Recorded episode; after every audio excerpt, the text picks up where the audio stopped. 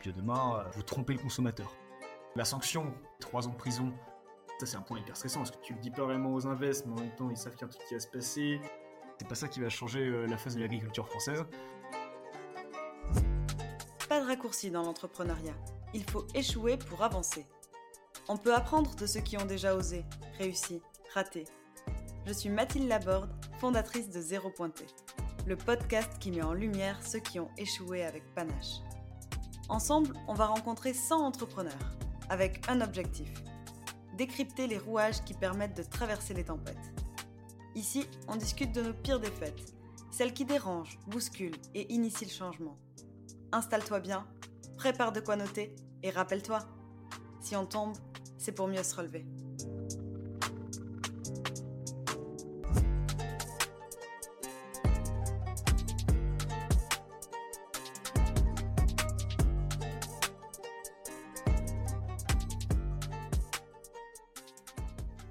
Aujourd'hui, c'est Maxime Durand qui fait sa rentrée au micro de Zéro Pointé. Si tu ne connais pas Maxime, c'est le cofondateur de Pour Demain et Transition, des marques agroalimentaires qui aident les agriculteurs à se convertir vers le bio.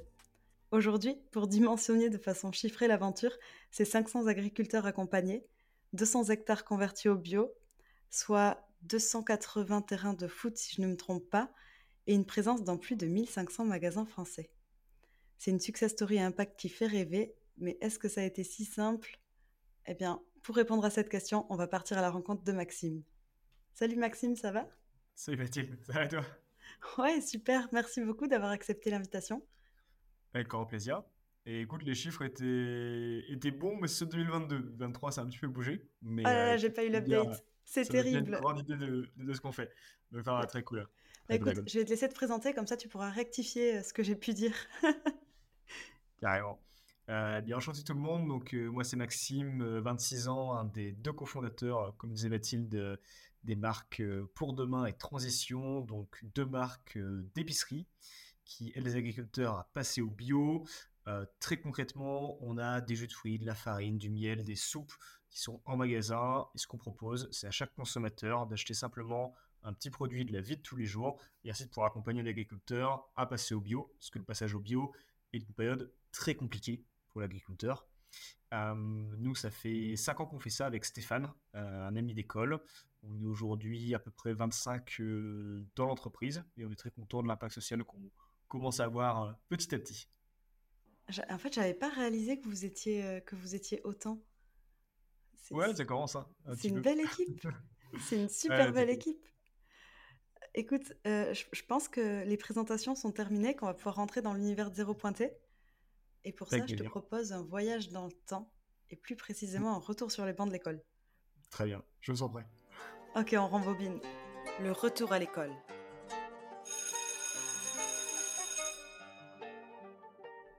Moi, je pense que beaucoup de choses se façonnent entre l'enfance et l'adolescence, parce que c'est à cette période que tu commences à t'émanciper, à tester, à expérimenter. Euh, D'où ma première question, quel genre d'élève étais-tu? Excellente question. Euh, moi, j'ai eu un parcours scolaire un peu spécial parce que j'ai sauté de deux classes quand j'étais en, primaire. Donc, euh, j'avais un côté euh, bon élève, mais bon élève par facilité. Mais j'étais plutôt dans le fond de la classe, à bavarder, un peu bagarreur. Donc, il y avait ces, ces deux penchants d'un côté des facilités, l'autre côté un certain Ouais, je n'ai pas l'école et ça fait que la primaire a été assez compliquée. Le collège, je suis un peu plus rentré dans le moule, mais j'ai toujours eu cette dualité avec d'un côté, à chaque fois, des notes que tu es plutôt bonnes et de l'autre côté, des commentaires, bavardage, hors de colle, ces bagarres avec le voisin, etc. Donc, une scolarité un peu particulière, mais disons que j'ai réussi à aller jusque post-bac, donc ça l'a fait. Mais au, moment de tes, de tes, études supérieures, euh, je crois que tu as fait une école d'ingé. Ouais. Rassure-moi, tu t'es calmé, tu te bagarrais pas à la fin du cours. Non, non, non, à la fin du collège, ça s'est calmé petit à petit. c'était quand j'étais petit, ça. Et euh, moi, je suis rentré à l'ITEM, qui est une euh, petite école lilloise, portée par Centrale Lille le Schema, donc une école d'ingé, une école de commerce. Et l'ITEM, donc on est une cinquantaine par, par promo. Et et donc école très très généraliste, parce qu'on c'est un généraliste plus commerce généraliste, donc on euh, on peut pas faire plus généraliste que ça. Et ça m'a beaucoup plu comme école. Et donc pas de bagarre, élève correct, mais j'ai pas fait de miracle non plus. ok, parfait. Et est-ce que tu as un pire souvenir quand tu étais plus jeune? Au primaire, au collège Peut-être avant que tu rentres dans le moule?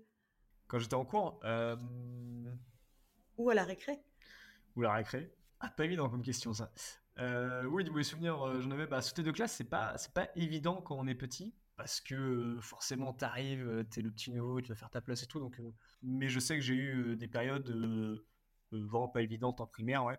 Et je pense d'ailleurs c'est un peu en partie forgé le côté un peu battant, envie d'y arriver, et coûte que coûte, un peu un peu buté presque, buté dans cette idée de, de réussir à d'y aller. Mais t'aimes bien l'école? Je n'étais pas un grand fan de l'école, moi. Non, non. Post-bac, c'était très très bien, mais avant ça, je me suis pas particulièrement épanoui dans le système scolaire. Au contraire, c'était plutôt une, à des moments une hantise, à d'autres moments quelque chose que je j'avalais comme je pouvais. Mais euh, non, c'était pas l'éclate. Ok, donc d'un élève pas fan de l'école, tu es aujourd'hui un entrepreneur engagé qui s'est lancé le défi de créer un cercle vertueux, euh, tant sur le plan environnemental que social finalement. On va essayer de décortiquer ton parcours de ta première action entrepreneuriale à aujourd'hui. Avec plaisir la masterclass. Bah, écoute, pour commencer, je te propose de nous donner ta définition de l'échec. on entend tout le temps, je trouve, la, phrase c'est jamais un échec tant que tu, apprends. Et euh, bah, je me suis dit que je n'étais pas vraiment d'accord en réfléchissant un peu plus. C'est pour moi l'échec, c'est quand je me plante alors que j'aurais pu faire mieux et que j'ai pas de seconde chance. Donc ce côté de si tu te plantes et tu peux pas faire mieux, bah c'est pas un échec, de toute façon, tu pouvais pas faire mieux. Euh, par contre, si tu te plantes alors que tu pouvais faire mieux et que tu t'es pas assez donné ou que tu as merdé, et qu'en plus, tu pas de second sens, tu peux pas apprendre de l'erreur, c'est terminé en fait. Euh, pour moi, ça, c'est l'échec. Et du coup, c'est des cas assez rares finalement, mais je pense que c'est les plus douloureux parce que tu sais que tu aurais pu arriver, et tu, le sais profondément, tu n'y arrives pas et tu peux pas te récupérer. En fait, c'est un petit peu quand tu as la part de, regret qui prend le dessus. Ouais, c'est ça. Oui, effectivement, quand tu y repenses, tu te dis, mais Oh, comment j'ai fait pour pas réussir, comment je fais pour pas avoir ce truc-là? Et si tu peux pas te récupérer, t'as pas de deuxième chance, t'as pas cette deuxième partie où tu peux retenter, je trouve ça assez terrible. Ouais. C'est une bonne réponse, on me l'avait jamais donné. Enfin, je pense de toute façon qu'il n'y a pas de mauvaise, il y a pas de mauvaise réponse, c'est plus un état d'esprit, une vision, mais euh, très intéressant. Euh, maintenant qu'on a la réponse à cette question fondamentale, je te propose de nous parler de ta première action entrepreneuriale. Je sais qu'il y a plein de façons d'entreprendre. Quelle a été la tienne? Alors, la toute première, je serais peut-être pas forcément de m'en rappeler, mais la plus symbolique qui m'a fait vraiment rentrer dans le monde de l'entrepreneuriat, c'est le moment où j'ai décidé de faire euh, euh, deux ans de césure. Donc j'ai coupé euh, l'école au milieu en, deux. Il y avait quelques mois de stage obligatoire et derrière j'ai poursuivi avec très grosse année de, de, césure. Donc en tout ça m'a fait deux ans et c'était un bon parcours de combattant de convaincre l'école de, faire ça. Et pour moi, c'était hyper important parce que j'avais cette envie de me former au développement durable. Donc, euh, l'idée, c'est de découper ces deux ans de césure en quatre fois six mois pour découvrir différentes thématiques euh, sociétales et environnementales. Et je pense que c'est le premier moment où je peux qualifier ça d'entrepreneurial parce que c'est l'idée de, sortir du sentier battu, de prendre euh, le tour par les corps, un peu tracer sa voie. Et je pense que c'est la, la première étape qui m'a amené vers l'entrepreneuriat parce que j'ai fait des différentes rencontres, j'ai vu différentes choses pendant ces deux ans qui m'ont donné envie de me lancer. Et c'est de là que tout a démarré au niveau de l'entreprise euh, actuelle. Ok. Donc si on revient sur, euh, sur Pour Demain, dans la continuité, comment t'es venue euh, l'idée, comment t'es venu le déclic? En rentrant de, de, ces deux ans de césure, ouais. j'ai rencontré, j'ai revu Stéphane, qui était un ami d'école, mais que je côtoyais pas particulièrement. Et avec Steph, on s'est dit qu'on n'avait pas l'envie de d'aller comme tous nos copains euh, faisaient actuellement dans une grosse boîte, euh, euh, se vendre conseil et de payer des milliers des cents pour conseiller une autre grosse boîte qui allait faire on ne sait quoi. on sait qu'on voulait nous faire quelque chose qui pouvait impacter positivement la société et l'environnement. De là, on a eu plein d'idées, toutes plus nulles les unes que les autres, mais ça allait de la, du robot qui déploie les rivières, à l'application pour maîtriser ses déchets, enfin, on a eu plein de trucs. Jusqu'au jour où j'étais avec ma grand-mère et que là, elle me raconte que mon grand-oncle, André, qui était agriculteur en Bretagne, a voulu passer en bio et que ça s'est très mal passé. Il a eu deux ans de galère, les banques l'ont pas soutenu, grosse chute de rendement qui est liée à ce qu'on appelle donc la, conversion. cette transition de, trois ans durant lesquels l'agriculteur va cultiver entièrement en bio, mais il n'a pas encore le label, donc pas encore la rémunération bio. Et bref, tout ça pour dire qu'André, il n'a pas réussi. il a dû arrêter l'exploitation. Et en discutant avec ma grand-mère, je me suis dit, mais en fait, comment c'est possible, dans le contexte écologique actuel, qu'un agriculteur qui veut faire bien puisse pas aller au bout de la mmh. démarche Et donc, je suis revenu voir Stéphane, je dis, bah, regarde ça, il y, a un truc à faire, peut pas, c'est pas, pas normal. Et c'est là que tout est parti. On s'est dit, bah, comment est-ce qu'on peut les accompagner? Qu'est-ce qu'on peut faire pour eux? Et on s'est dit que simplement, bah, ok, ils cultivaient en bio pendant la conversion, ils peuvent pas le valoriser, pas l'expliquer, mais nous, on allait pouvoir faire ça. Et donc, c'est là qu'on a créé euh, euh, Pour Demain, donc la première de, de marque, qui avait pour but, en fait, simplement d'aller expliquer aux consommateurs que, bah, ouais, c'est important de payer bien l'agriculteur pendant sa conversion, dès maintenant, et pas attendre qu'il soit labellisé bio, parce que là, elle est tellement compliquée qu'elle empêche beaucoup d'agriculteurs d'aller vers le bio. Et donc, euh, on a démarré, nous, au tout, tout début sur les marchés. Donc, euh, cette explication-là auprès du consommateur, c'était euh, Stéphane et moi sur le marché à 5 heures les samedis et dimanches pour aller expliquer ça. Et petit à petit, on est arrivé vers la marque qu'on connaît aujourd'hui avec des produits tout beaux, tout propres qui sont en magasin. Ça devait être dur au début les marchés pour faire, pour faire du volume, pour faire de la notoriété? En fait, c'est quoi les étapes tu vois, qui, qui vous ont passé? Admettons, aujourd'hui, vous êtes à 20, de 0 à 20. Parce qu'au début, tout mettre en place, ça demande quand même beaucoup d'efforts. Ouais, ouais, ouais, totalement. Même si l'idée est géniale. Totalement. Parce que des idées géniales, il y en a plein. Mais pour les concrétiser? Clairement. Euh, nous, on est assez rapidement passé à l'action. Et je pense que l'étape peut-être de 0 à 5 à laquelle beaucoup, que beaucoup ne passent pas, c'est le fait de se. Bah, de, mouiller le maillot, quoi, d'y aller sur le terrain, faire les choses. Et nous, c'était l'étape euh, des marchés. Donc, on était encore étudiants à l'époque, donc on faisait ça à côté des cours nous, ça nous a beaucoup fait marrer et, c'est une période que, que des, des, fois j'y pense un peu avec regret parce que c'est quand même très marrant, mais ce côté euh, aller chercher, euh, enfin piquer les voitures du tonton de Stéphane, aller chercher les fruits et légumes chez les agriculteurs, descendre des cagettes et des cagettes à la main dans le garage de Steph, puis les remonter le lendemain matin pour aller au marché, se lever à 5 heures, monter le marché, enfin, c'est faut, faut, se donner quoi. Et c'était pas évident à gérer avec une vie perso à côté, on avait aussi un taf, on avait les cours. Donc c'était c'était pas évident, mais ce passage à l'action là, je pense, c'est vraiment ce, ce 0 à 5, le fait de tester. Quand tu dis on avait un taf à côté, c'était un job étudiant? Plus ou moins. Euh, je finissais une autre aventure entrepreneuriale, parce que du coup, pour demain, c'est ma seconde. Euh, et donc, je montais euh, la filiale France d'une startup néerlandaise qui travaille dans le zéro déchet. Et donc, toute la première année de pour demain, on avait ça à côté. Et ça la deuxième année, c'était fait encore son travail. Moi aussi, j'en ai repris un autre. Donc, c'était pas vraiment des tafs étudiants, mais ça nous permettait quand même de bosser à côté de. C'était quand même des projets prenants. C'était. C'est dur de trouver l'équilibre entre les cours, ces engagements-là, les marchés. Je pense pas qu'on avait un bon équilibre. Euh, je pense même que c'était assez malsain sur du temps long. Sur du temps court, c'était c'était fatigant. Bon, on peut me dire exténuant, mais euh, c'était c'était dans l'euphorie tu vois du démarrage les idées les mmh. plein de projets plein de choses qui arrivaient. Chaque jour son lot de nouveautés donc euh, ça allait. Mais c'est vrai qu'on était content d'en sortir hein. des marchés c'était c'était pas le plus drôle. Euh, parce que ça bouffait tout le week-end en fait. On n'avait pas de moment de repos on était un peu tout en crevé mais en tout cas voilà c'est une étape de 0 à 5 et je pense que c'est souvent pas la plus évidente parce que c'est le fait de sortir de son ancienne étape on se met dans son dans l'état d'entrepreneur et pour beaucoup, c'est pas évident. C'est euh, quitter son ancien taf ou alors bosser le début du projet à côté de son taf.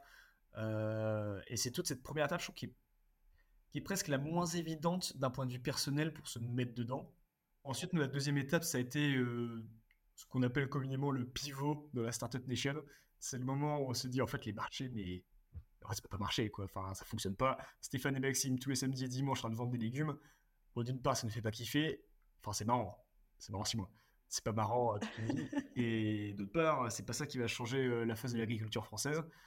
Et donc là, on s'est dit, euh, vas-y, en fait, on, va aller en magasin. C'est là qu'il y a du volume. Euh, à la place de Maxime et Stéphane, c'est des jolies étiquettes, de la, pub qui va pouvoir expliquer aux consommateurs que faut acheter ces produits-là pour des agriculteurs à passer au bio. Et donc c'est là qu'on a commencé à passer en magasin bio. Donc là, c'est l'étape de, je de 5 à 10. C'est les premiers premier test en magasin bio, puis un passage national avec euh, Naturalia, euh, qui était notre, premier, partenaire euh, national. et donc, c'est vraiment le moment où on est rentré, je dirais, dans la cour des grands. Où on a commencé à, à, faire du vrai volume, du vrai business, recruter nos premiers salariés. Après, je dirais que l'étape suivante, c'était le moment où on a levé des fonds et on a accéléré en magasin bio et en même temps, on a lancé Transition, notre deuxième marque qui, elle, est allée en grande distribution. Donc, on a vraiment deux marques qui font finalement, au fond, la, même chose. Mmh. aider les agriculteurs à passer au bio grâce à des produits d'épicerie, mais deux communications très différentes. Et donc, on a une com très engagée, militante, c'est pour demain, qui est en magasin bio, et l'autre marque, Transition, qui est la marque des super-héros agriculteurs avec un univers beaucoup plus cartoon, qui, elle, est en grande industrie. Et vous avez, euh, vous avez levé combien pour faire ça? On a levé 1,4 million en 2021. Pas mal. Et donc là, c'était cette étape de 10 à 15 de, pour le coup, on rentre dans le monde des grands, on va se frotter à la grande industrie, on, mmh. explose nos volumes, ce qu'on a fait à, je sais pas, x10 en, en un an et demi. Et on est passé de, de 3 salariés à une équipe de 20.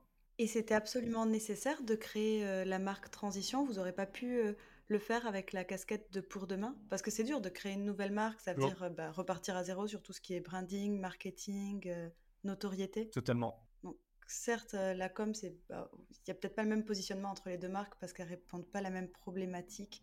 elles n'ont pas les mêmes consommateurs en face, je suppose. Mais c'était quand même un risque de partir de zéro, non? Totalement. Et si on avait pu faire autrement, on l'aurait fait. dans, la grande, dans la distribution, euh, tu ne peux pas avoir la même marque en grande district qu'en magasin bio.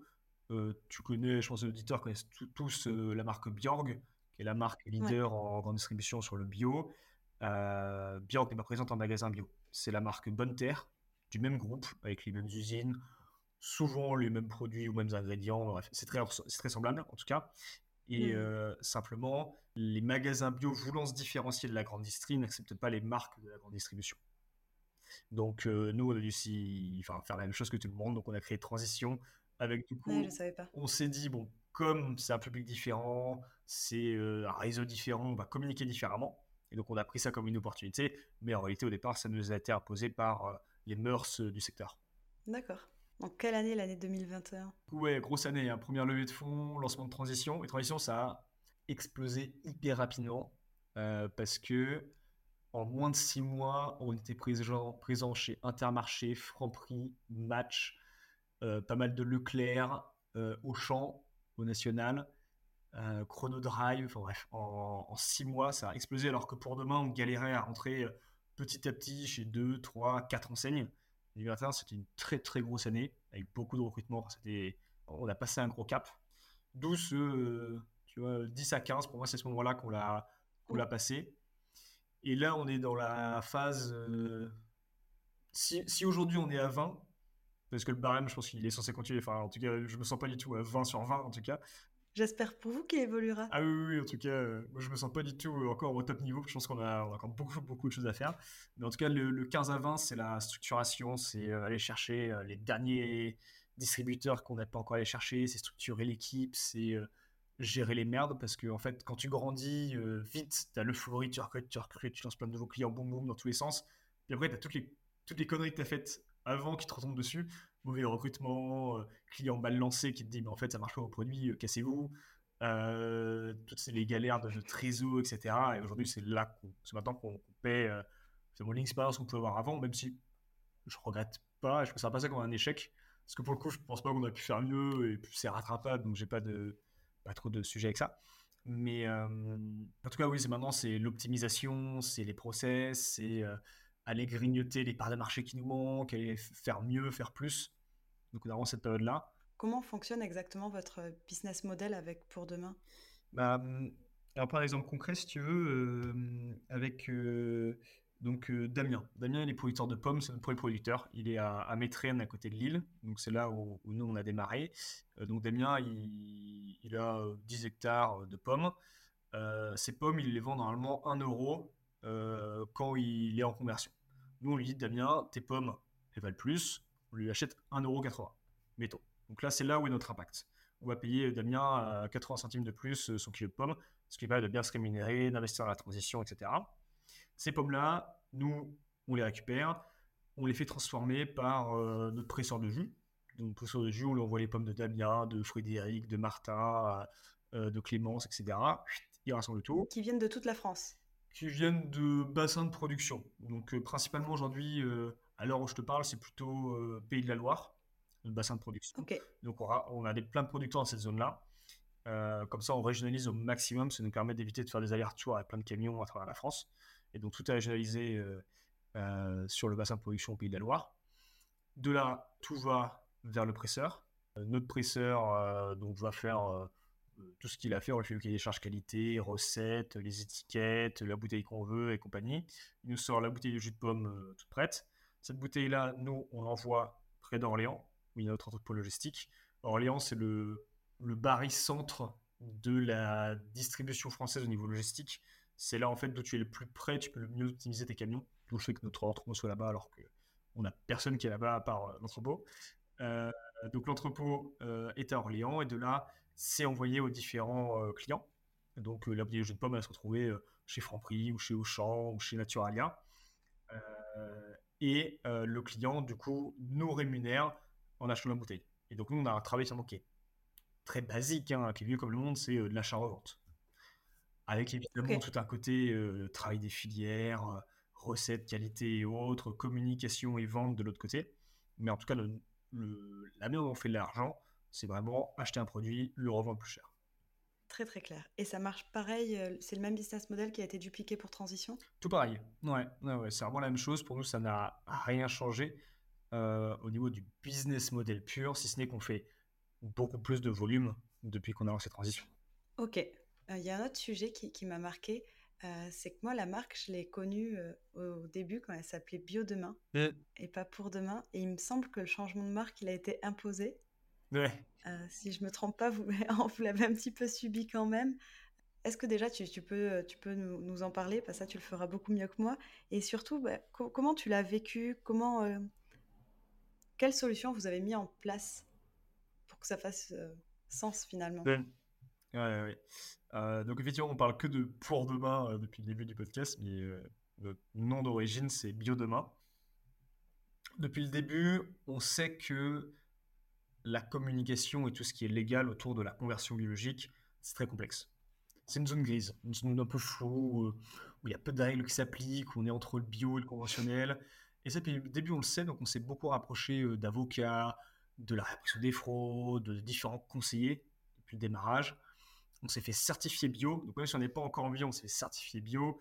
On a mis sur nos étiquettes, et par notre baseline, c'était ce produit n'est pas encore bio sur tous nos produits. Donc transparence au maximal pour le, consommateur. Et jusqu'en 2021, fin 2021, aucun souci. Personne ne disait rien. On a des inspections de la répression des fraudes qui ne nous ont rien dit. Euh, on était certifié bio tous les ans, aucun problème.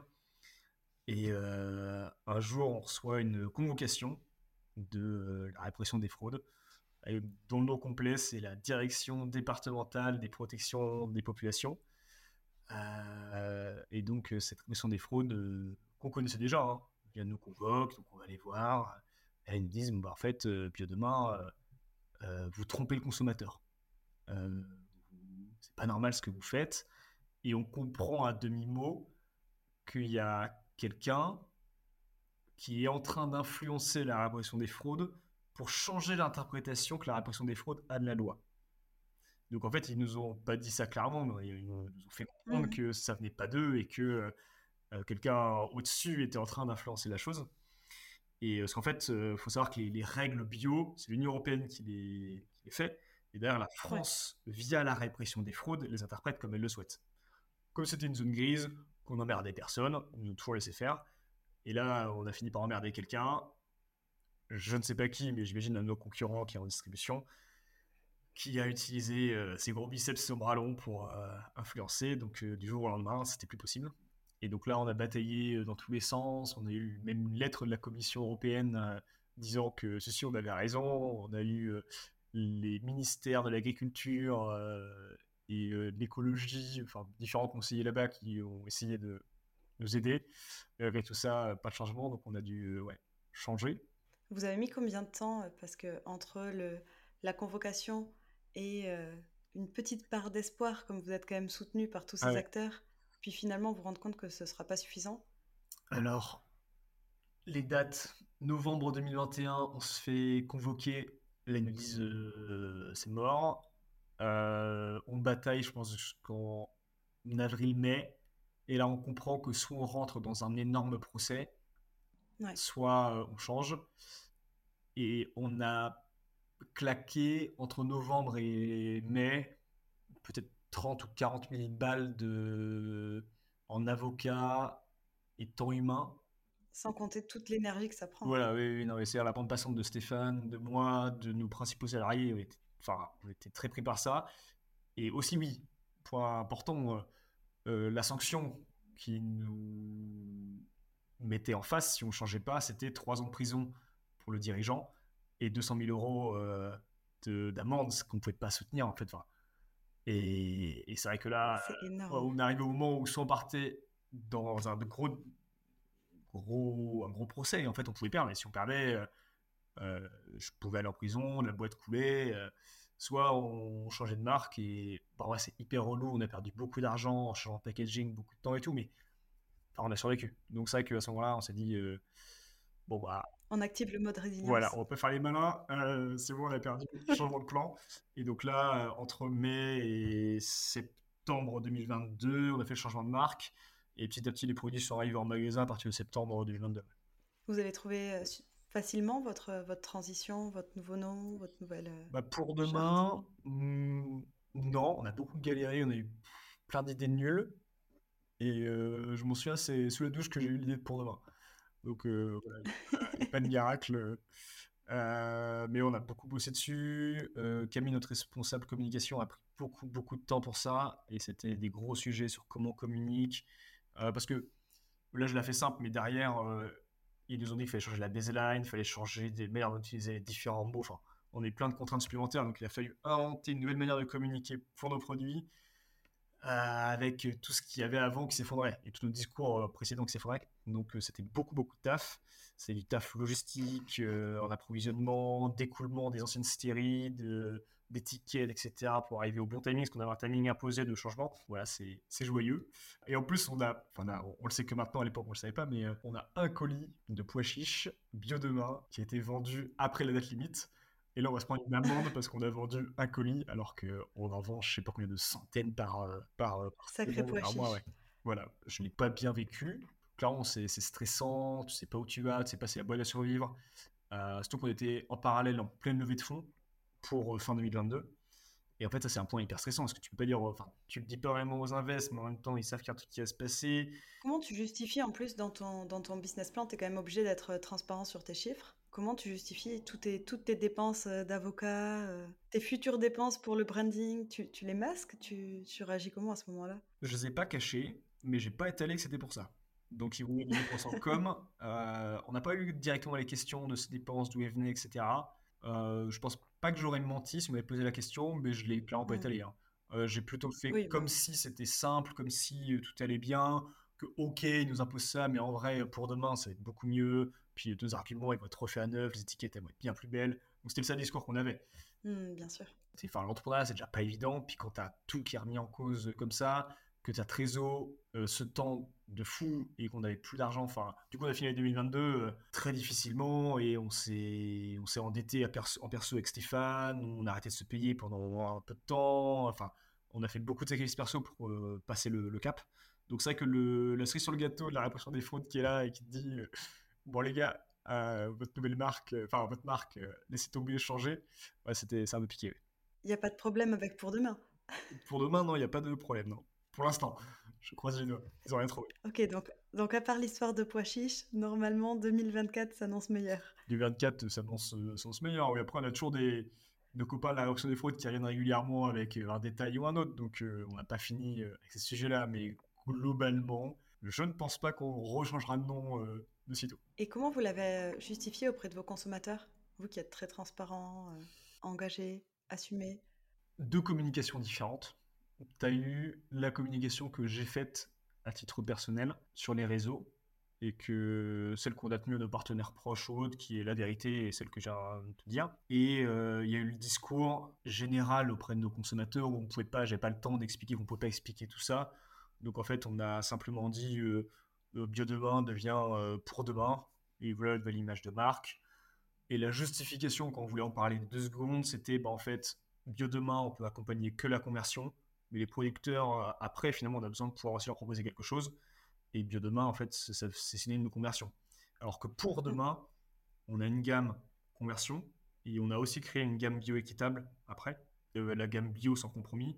Et en fait, pour demain, nous permet d'avoir ces deux gammes. Donc, si tu veux, je veux l'expliquer en deux secondes, le changement, je dis ça. Et en fait, ça, c'est plus l'opportunité qu'on a créée par rapport à, au problème de base. Ok. Et euh, si tu devais rapidement m'expliquer euh, ce qu'est la gamme euh, sans compromis, comment tu la définirais? Ben, Du coup, chaque année, on a des producteurs qui passent en bio. on trouvait ça triste de leur dire, bon, bah, les gars, vous êtes en bio, c'est terminé. on bosse plus ensemble et surtout, vous arrêtez de progresser. Et donc, la gamme bio sans compromis, c'est l'idée de pouvoir accompagner ces producteurs encore un cran plus loin. Donc, en fait, la gamme, c'est sont des produits assez proches de ceux qui sont dans la gamme conversion. Donc, euh, on a euh, des purées de fruits, du miel, ce genre de produits. Et en fait, l'engagement qu'on a à travers cette gamme, c'est de verser une partie du prix d'achat aux producteurs pour qu'ils puissent investir dans des projets durables. Euh, mettre des haies, mettre je sais pas, des ruches dans ses champs, ce genre de choses.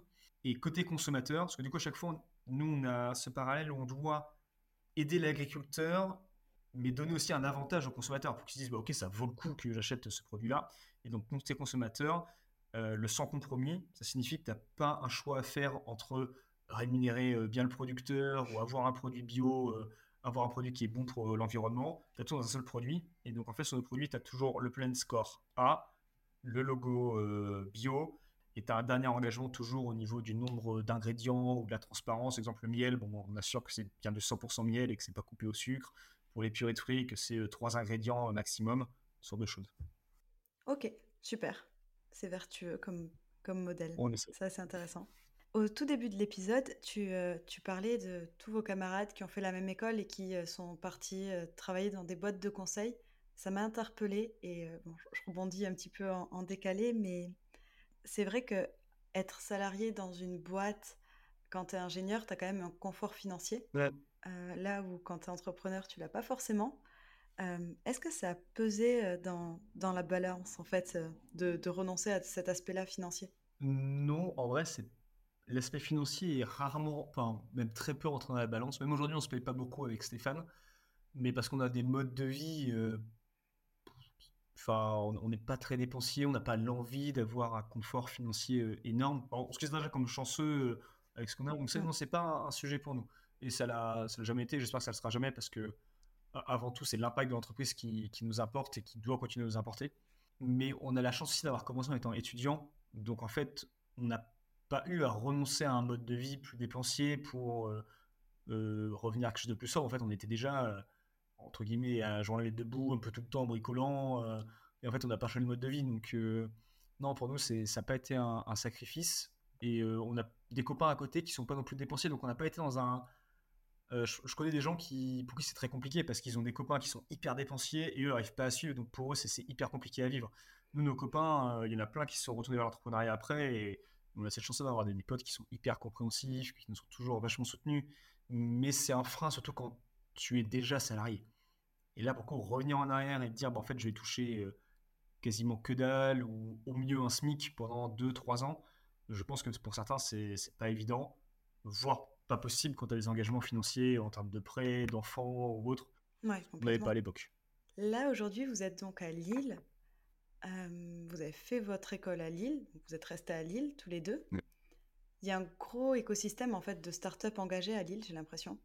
Peut-être que je me trompe, mais en tout cas, j'ai l'impression que c'est le cas et que vous êtes assez solidaires. Est-ce que euh, tu as des modèles ou des inspirations ou des mentors qui t'ont aidé à toi ou même qui, vous ont aidé tous les deux à faire grandir, à développer la boîte? Dans l'écosystème lillois, j'ai l'impression qu'on a tous plus ou moins le même âge. On est tous entre euh, allez, 20 et. Même plus de 20, mais tu vois, du 23 à 33 plus ou moins. Donc, euh, et on est à peu près tous dans les mêmes niveaux d'avancée. On n'a pas de, mentor dans l'écosystème lillois euh, au niveau entrepreneur social. Euh, par contre, il y a effectivement, comme tu disais, une vraie entraide entre nous. Et pour beaucoup, en fait, on, se connaît, on est potes d'école ou potes de potes, ou ça rencontre à des événements.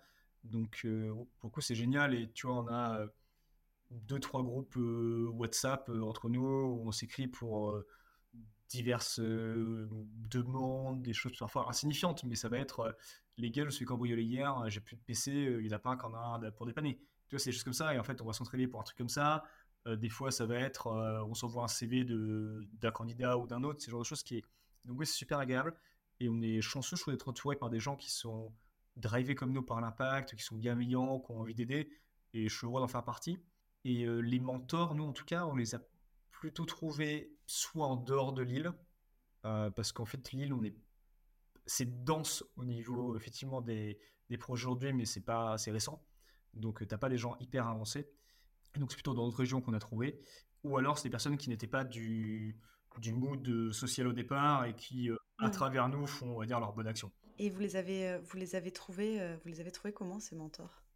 Comment vous êtes entouré Est-ce qu'aujourd'hui ils font partie de votre board Est-ce qu'ils vous conseillent seulement? Ça, dépend. Euh, on a effectivement un board composé quasiment essentiellement de nos investisseurs. Et après, on a euh, deux personnes que je dirais plutôt comme des, conseillers assez proches euh, dedans. Et après, on a d'autres conseillers sur différentes thématiques qu'on va solliciter pour un sujet ou un autre. et c'est que des rencontres assez personnelles. Tu vois, dans les deux qui sont à notre board, il y en a un, c'est notre ancien boss avec Stéphane, qu'on nous a, du mmh conseil. Un autre, c'est un pote du père d'un ami. Euh, mais toi, c'est que des rencontres personnelles à chaque fois. Enfin, il n'y a pas de. En, tout cas, on n'a personne qui est resté proche de nous, qu'on a contacté comme ça de manière random pour donner des conseils et qui est resté proche de nous. Donc, c'est toujours des rencontres euh, assez, assez personnelles qui ont, qui ont mené à ça. Parfait. Et pour euh, une petite question pour, pour conclure cette masterclass, c'est quoi ton mode idéal pour demain? Petit jeu de mots, pas Et je me suis appliqué. Hein Il était cadeau. Déjà, je dirais que c'est un monde durable d'un point de vue environnemental, stable au niveau de ce qu'on est capable. C'est une réponse d'ingénieur, hein, bah, ça va pas être très poétique, mais en tout cas. Je ne vais pas juger.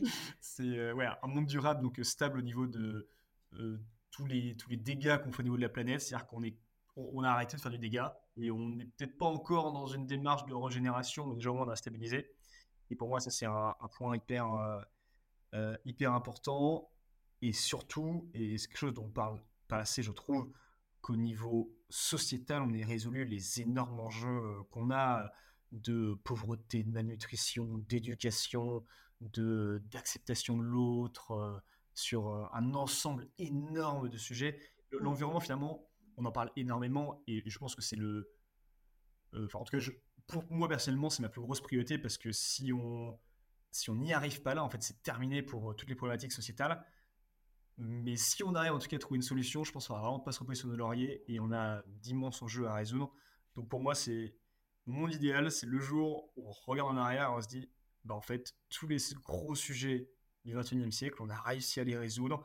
On a un monde qui est durable, le climatique, c'est même plus, c'est même plus une question. Et on est en train de, de débattre sur des poupouilles euh, dont on parlait même pas il y a, il y a 50 ans. Pour moi, c'est ça là, un peu le, le monde idéal. Bah écoute, euh, dans ce cas-là, on aura la réponse peut-être de là-haut, parce que toi comme moi, euh, à 101 ans, si on vise les plus un siècle, 106 ans, 103 ans, 107 ans, ça va être compliqué. Écoute, moi j'aime bien les challenges et je vais te proposer un défi. C'est une interro surprise, pas besoin de réviser. Ok. Cinq questions et tu dois répondre du tac au tac. Très bien, c'est parti. Eh, ça serait pas la récré? Ah non, oups, désolé, le cours est pas terminé. Par contre, si tu veux faire une pause et que tu aimes mon contenu, n'hésite pas à t'abonner et à donner 5 étoiles. C'est l'élément qui va me permettre d'atteindre mes ambitions. Allez, je reprends. On en était où déjà? Ah oui. L'interro surprise. Est-ce que copier, c'est tricher? Non, c'est s'entraîner. Nickel. Une strate 100% revendeur? Ou un magasin pour demain à l'avenir 100% revendeur. On a pas assez de produits pour créer notre propre magasin. Ah, pour l'instant. Pour l'instant, mais il en faudrait beaucoup. Est-ce qu'on peut subvenir aux besoins des Français avec exclusivement du bio? Oui, mais il faut une petite astérisque tu vois, quand on dit ça. Euh, on peut totalement le faire, mais on va avoir besoin de moins gaspiller et besoin de manger moins carné. Ah, ça c'est sûr. Est-ce que le bio, c'est forcément de la qualité? Non. Non, tu peux avoir du bio de merde euh, qui est dégueulasse et, euh, enfin, gustativement pas bon. Par contre, tu as la certitude que tu n'as pas de produits chimiques qui été épandus euh, derrière et que tu as une protection de la biodiversité, du sol, de l'eau euh, qui soit bonne. Mais euh, clairement, tu peux avoir des produits bio qui sont pas bons, mal faits, ça c'est sûr. Ça a le mérite d'être clair. Bon, je ne vais pas mentir. Mais les jus de pommes pour demain sont excellents. Tout à fait. Mais je ne dirai pas. Merci de l'avoir dit. c'est moi qui l'ai dit. Euh, et je n'ai pas été payée. Je suis pas corrompue. Travail de groupe ou en solo? Euh... Excellente question. Euh, en vrai, plutôt solo malgré tout. J'adore travailler en groupe, mais euh, je reste très favorable à la rapidité que tu as en solo. Et moi, j'aime bien mmh. les équipes qui sont petites, voire euh, un ensemble de personnes qui travaillent de manière très indépendante. C'est plutôt comme ça qu'on essaye de, de faire un espèce d'écosystème chez nous en interne, où chacun a sa spécialité, a son autonomie et, déroule, déroule, même s'il y a besoin de communication qui fait que ça reste un travail de groupe au global. Et en tout cas, on essaye de donner euh, la place à chacun de s'exprimer euh, de manière aussi euh, indépendante. Ok, super. C'est fini. 5 sur 5, allez. yes Merci, c'était cool. si on revient aux choses sérieuses et qu'on prend un peu de hauteur, je te propose de passer à la correction. Voilà, oh ça rigole plus. Là, ça rigole plus. On arrête les bêtises. la correction. La correction, c'est assez simple. C'est trois règles pour échouer à coup sûr quand on lance un projet. Si tu veux être sûr de te planter. Alors, si tu veux être sûr de te planter, tu demandes et t'écoutes aucun conseil. Tu restes vraiment dans ta bulle et dès qu'on dit un truc, euh, tu le bailles l'heure de la main, euh, j'en ai pas besoin, euh, va te faire voir. Là déjà, tu, pars bien avec ça. tu te remets jamais en question. Tu n'essaies pas de t'améliorer. Tu vois que tu bloques sur un truc, bah en fait, c'est ce truc-là qui, plante, hein, c'est pas toi, c'est de la merde, c'est mal fait, les lois sont nulles, les descripteurs sont méchants, les gens sont méchants, ils te sont pas en question, tu t'améliores pas. Et après, tu te mets en groupe avec les mauvaises personnes, tu travailles avec des gens qui sont soit mauvais, pas compétent, pas malin, pas motivé, pas travailleur, euh, trop gentil avec toi, ça peut être ça aussi. Mais en tout cas, tu t'entoures euh, mal. Je pense qu'avec ces trois trucs-là, tu es, bien parti pour euh, prendre une bonne tollée. Vous avez déjà eu des galères de recrutement, vous? Ouais, ouais, ouais. pas tant que ça. Je suis assez content de la manière dont on forme notre équipe et, on a beaucoup de gens extrêmement bien. On est, je me considère comme chanceux d'avoir euh, l'équipe qu'on a aujourd'hui, mais oui, il y a eu quelques erreurs de recrutement. Principalement d'ailleurs quand on se faisait pas confiance. On a voulu prendre quelqu'un parce qu'on galérait un peu, on a voulu aller vite, euh, ou alors on a écouté euh, certains conseils un peu trop. parce que ça, les conseils, il faut les écouter, mais il faut aussi faire part des choses. Donc c'est rare, mais ça arrive. Et vous misez davantage sur les soft skills ou sur les hard skills? Parce que quand tu as un projet à impact, c'est ultra important, je trouve que euh, bah, tes employés, en fait, que toute l'équipe aille dans ce sens. Non, Je, je, mettrais du coup un, troisième critère, tu as soft skills, hard skills et euh, les motivations profondes. Nous, les soft skills, c'est plutôt une base en fait sur euh, le savoir-être en groupe, l'envie de bosser, de se donner, etc. Le, les hard skills, on est plus en plus exigeant là-dessus, mais historiquement, on n'était pas. On a des profils très mmh. généralistes, et en fait, quand tu as les soft skills, ça suffisait prenez des profils de plus en plus spécifiques. Et en fait, si t'es pas bon dans ton métier, bah, tu peux pas forcément le devenir assez rapidement, euh, même si tu es motivé. Donc, on regarde de plus en plus ça. Et la motivation, euh, une motivation profonde, historiquement, c'était notre premier, première chose qu'on regardait. Euh, et ça l'aide de moins en moins parce qu'on se rend compte qu'à être baigné dans notre milieu, les gens en mmh fait euh, prennent conscience de toutes les problématiques sociétales, environnementales et et ça leur tient de plus en plus à cœur. On a certains salariés euh, qui sont arrivés chez nous et qui étaient pas forcément hyper engagés. Et de fil en aiguille, c'est ceux aujourd'hui qui nous disent Ah, mais tel projet, en fait, les gars, c'est pas s'engager, on renie un peu nos mmh. valeurs, et c'est ceux qui défendent presque le plus tout ça. Donc, ce sujet de motivation profonde, finalement, aujourd'hui, je suis content du fait qu'on ait une base de salariés qui, qui l'a et qui fait qu'ils entraînent les autres dedans. Mais on est capable de recruter des gens qui n'ont pas forcément hyper ancré en eux. C'est bien, ça vous donne le choix de, de vous orienter vers différents profils? Mmh, clairement. Par contre, vous êtes des leaders de la conversion, je vois, hein, parce qu'entre la conversion des agriculteurs au bio et la conversion euh, des employés au projet engagé, là, c'est un sans faute. et pour finir la correction, l'auto-évaluation, quelle note et appréciation tu te mettrais si tu devais euh, noter ton aventure entrepreneuriale avec Stéphane autour de Pour Demain et Transition? Je nous mettrais un... Je mettrais la moyenne. Tu vois, je nous mettrais un 11-12 avec un commentaire du style euh, Bon, les gars, ça n'a pas été. ça pas été évident. vous n'êtes pas des souris de l'entrepreneuriat. Mais vous êtes bien donné, vous avez fait ce qu'il faut. Et tu vois, un encouragement.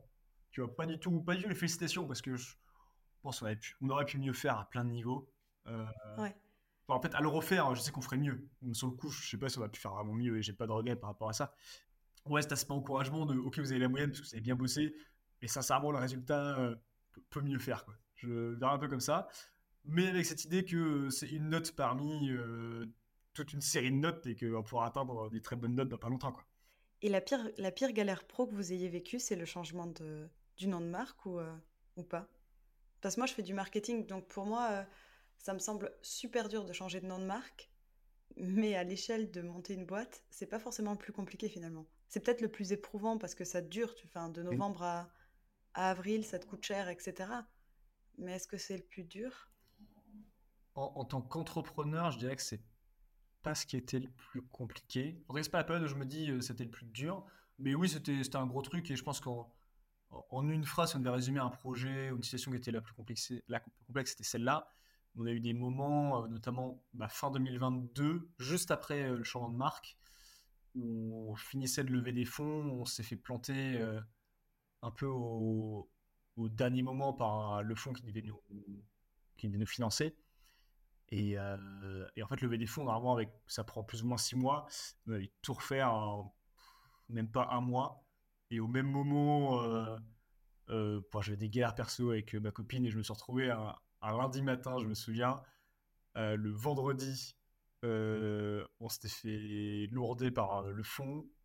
Le dimanche soir, rupture avec ma copine. Et là, le lundi matin, j'étais là, mais waouh, tu sais, ta vie, elle est un peu en morceaux parce que la boîte, dans trois mois, même pas trois mois, six semaines, peut-être, il n'y avait plus de cash. On n'avait pas moyen d'en retrouver. Il fallait remettre ça. Côté vie perso, mmh. c'était oh là là, mais qu'est-ce que je fais? Et tu vois, il y avait des moments comme ça où c'était euh, ouais, pas évident. Donc, c'est pas un truc en particulier, tu vois, je peux pas nommer, euh, mais là, la situation, tu vois, à ce moment-là, était ouais, assez, assez complexe à gérer au niveau euh, de la vie entrepreneuriale parce que ta vie perso et ta vie pro sont tellement mêlées que, en tout cas, moi, quand j'en parle, c'est vraiment les deux ensemble qui, qui font des, des bons ou des mauvais moments. Mais en tout cas, ça, c'était une période bien bien difficile.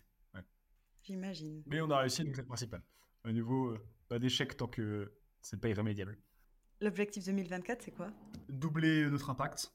Euh, donc derrière, c'est doubler le CA, doubler euh, beaucoup de choses, tout en n'augmentant pas les dépenses, parce qu'on a un gros sujet de, rentabilité.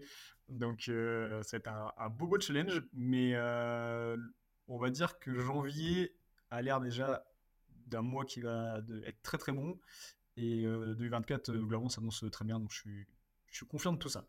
Ça va être une bonne année. Super chouette. Ben, écoute, afin de se quitter et à titre de revanche ou de vengeance, à toi de me le dire, tu vas, tu vas pouvoir euh, me mettre au défi parce que c'est l'heure des devoirs. Et les devoirs, ils sont pour moi, pour les prochains épisodes.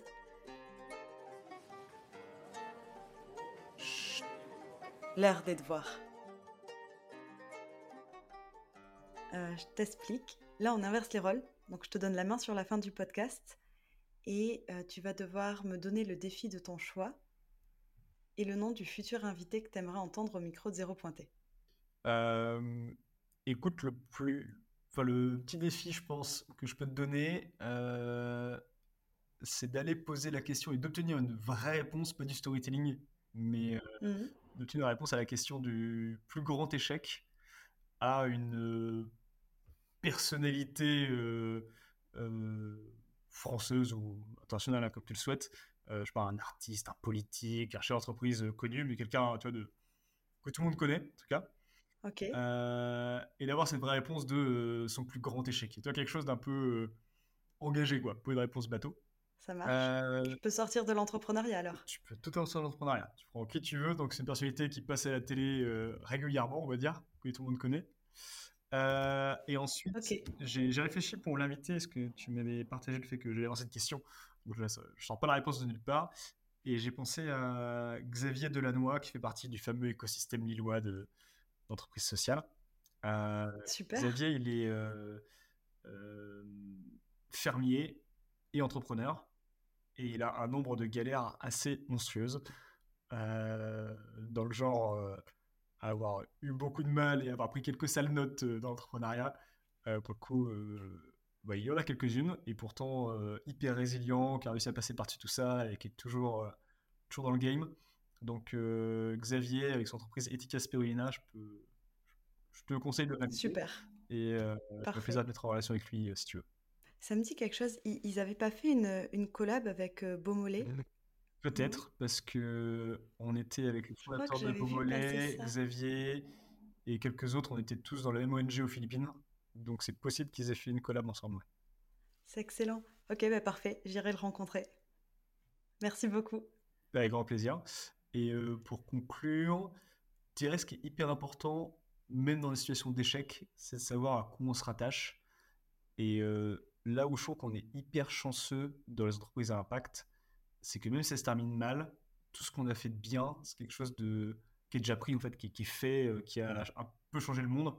Et je pense que si, en tout cas, quelqu'un a peur de l'échec ou se passe lancer, le fait d'être dans l'impact, t'as jamais vraiment échoué. Même si ta boîte plante, même si ton projet plante, en fait, tu as déjà fait un peu le bien. S'il y en a qui veulent s'engager, je pense, euh, lancez-vous, parce qu'il y a plein de choses euh, hyper bien à faire, hyper importantes dans le monde. Donc, il y a dispo, s'il y en a qui veulent en parler, ce sera avec grand plaisir. Que c'est beau. Si tout le monde pouvait me faire des conclusions euh, comme celle-là. Ouais, écoute, j'essaie. Le petit envoyé lyrique euh, de fin de podcast. bah, écoute, merci beaucoup. C'était, c'était super chouette de t'avoir aujourd'hui. Ben, un grand merci à toi, Mathilde. Et à bientôt. À bientôt. Voilà, c'est terminé. Merci d'avoir écouté l'épisode jusqu'au bout. J'espère qu'il t'a permis d'apprendre et de retenir des conseils activables. S'il t'a plu, partage-le dans ton cercle pro et perso. C'est une petite action qui m'aide énormément à développer mon audience. Je ne te retiens pas plus. Rendez-vous sur LinkedIn pour suivre toute l'actu de Zéro Pointé et à bientôt